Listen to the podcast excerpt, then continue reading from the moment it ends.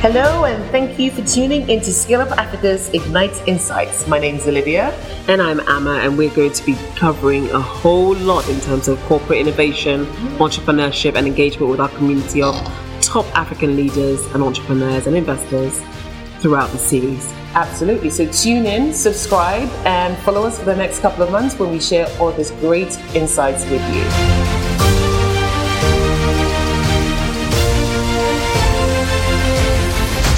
Hi, Adu. How are you? Thank you for joining us.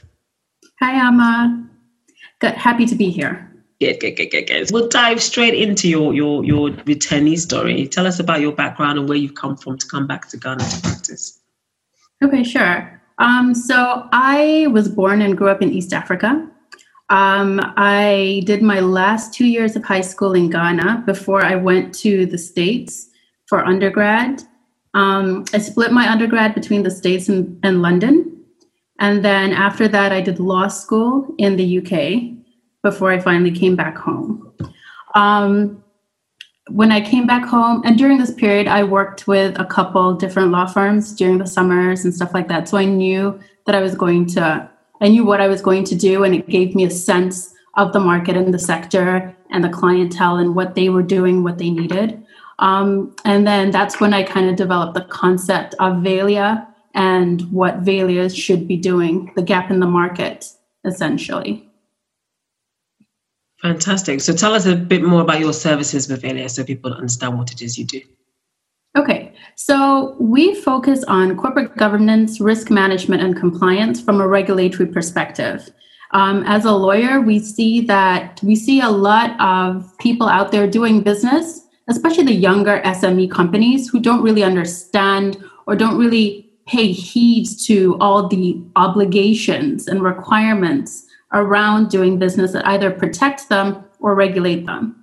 So we decided to develop something that um, assists clients to meet those requirements while they so they can focus on their business like transactions generating revenue and growing um, so part of the reason why we do this is um, investment. If you have a strong business, a compliant business investment, minimize your risk for regulatory penalties, um, and also just for internal issues arising over time. So we're very much risk management. We offer legal services to our retainer clients as well to make ourselves more of an in-house holistic type of space for them.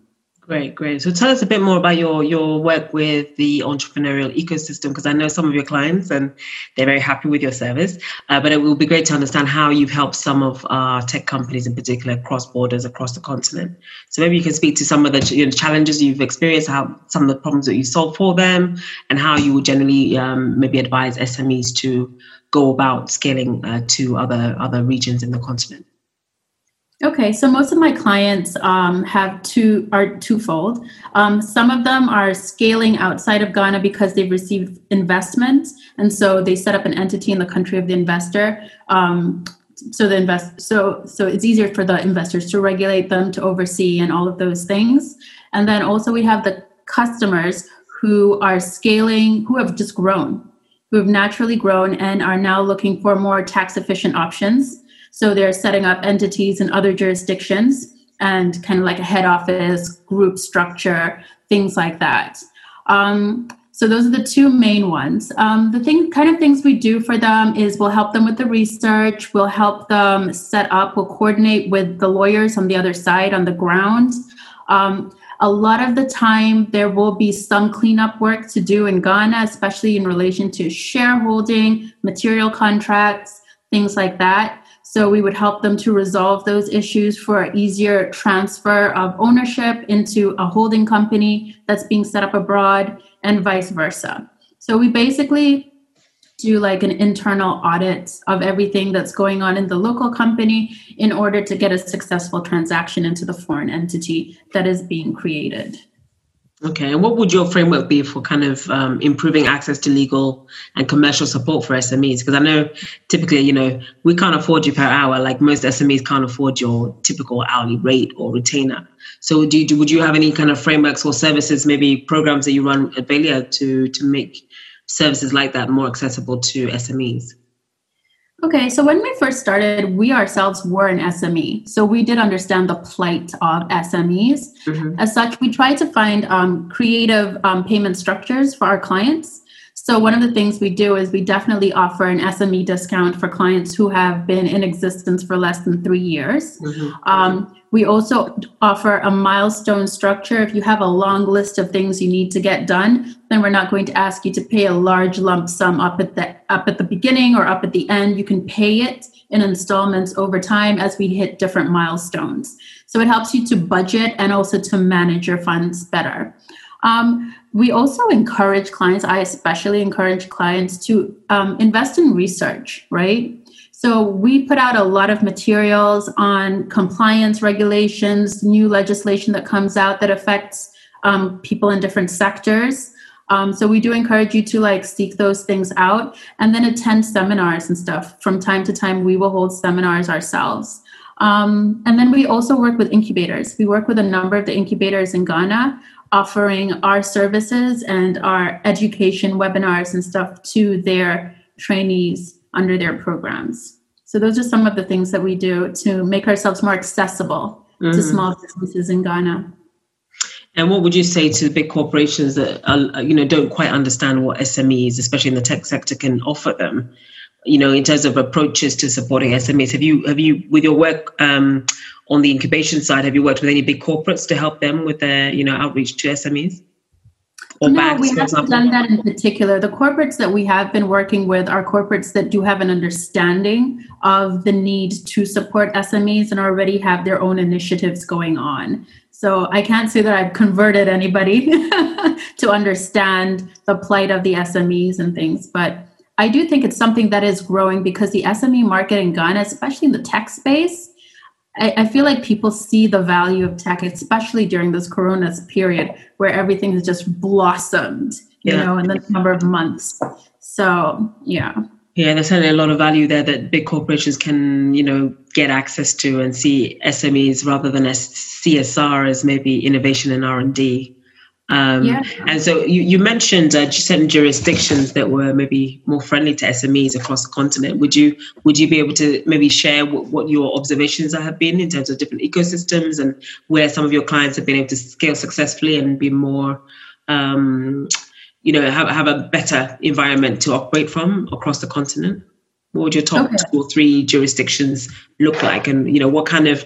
Because we're always looking at uh, how government government can maybe incorporate specific policy so it's always great to compare, you know, what other countries are doing and to make it more easy for SMEs to grow and operate.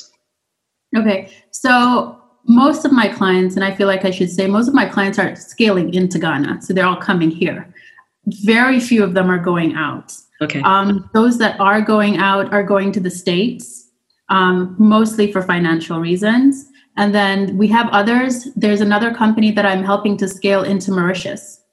Um, and again, that's mostly for tax benefit purposes and things like that. Um, in terms of jurisdiction, I think that it's harder to say when you are not necessarily on the ground working with it every day. It seems simple, especially the Mauritius example. Um, it seems very simple on paper, but then as you get there, you find out that there are lots of loopholes and things that are not clear. Especially with the with respect to like tax incentives and tax tax advantages and things like that. Um, so as we've been going on in the process, we find out that wait, this is actually going to end up being slightly more expensive for us overall than we had anticipated. Oh, there's a there's a small catch here and things like that. The so in the detail. The devil is in the detail, and okay. the devil is in the structure. So okay. you really do need to have somebody on the ground on the other side to help you find those loopholes and things so that you you understand what you're getting into and you don't just get a huge bill at the end of the year saying you owe this much in tax and costs and everything else. Mm-hmm. And and do would you have any observations about where you've seen some of these policies work for the benefit of SMEs and not not maybe have them get caught out from the, the, the, the small print? Well, for the most part, we haven't been caught out yet because we've been very diligent and we've taken our time and we've asked a lot of questions before we finally made a move. Mm. So, Yeah, so we haven't had any bad experiences yet, but it is a little bit slower, and you do need to take your time and read between the lines and definitely ask the questions. Okay, so finally, Edu, what would your top top tips be for SMEs who are looking to scale their businesses from your kind of commercial and legal and regulatory point of view? What would your top three points be? So, from my experience dealing with SMEs in Ghana, I find that a lot of them tend to be averse to contracts, right? They're not they're not giving contracts the weight that they need to have. They're not entering into enough contracts they're not protecting themselves with contracts and clauses and getting professional help to draft them. For instance, um, shareholders agreements.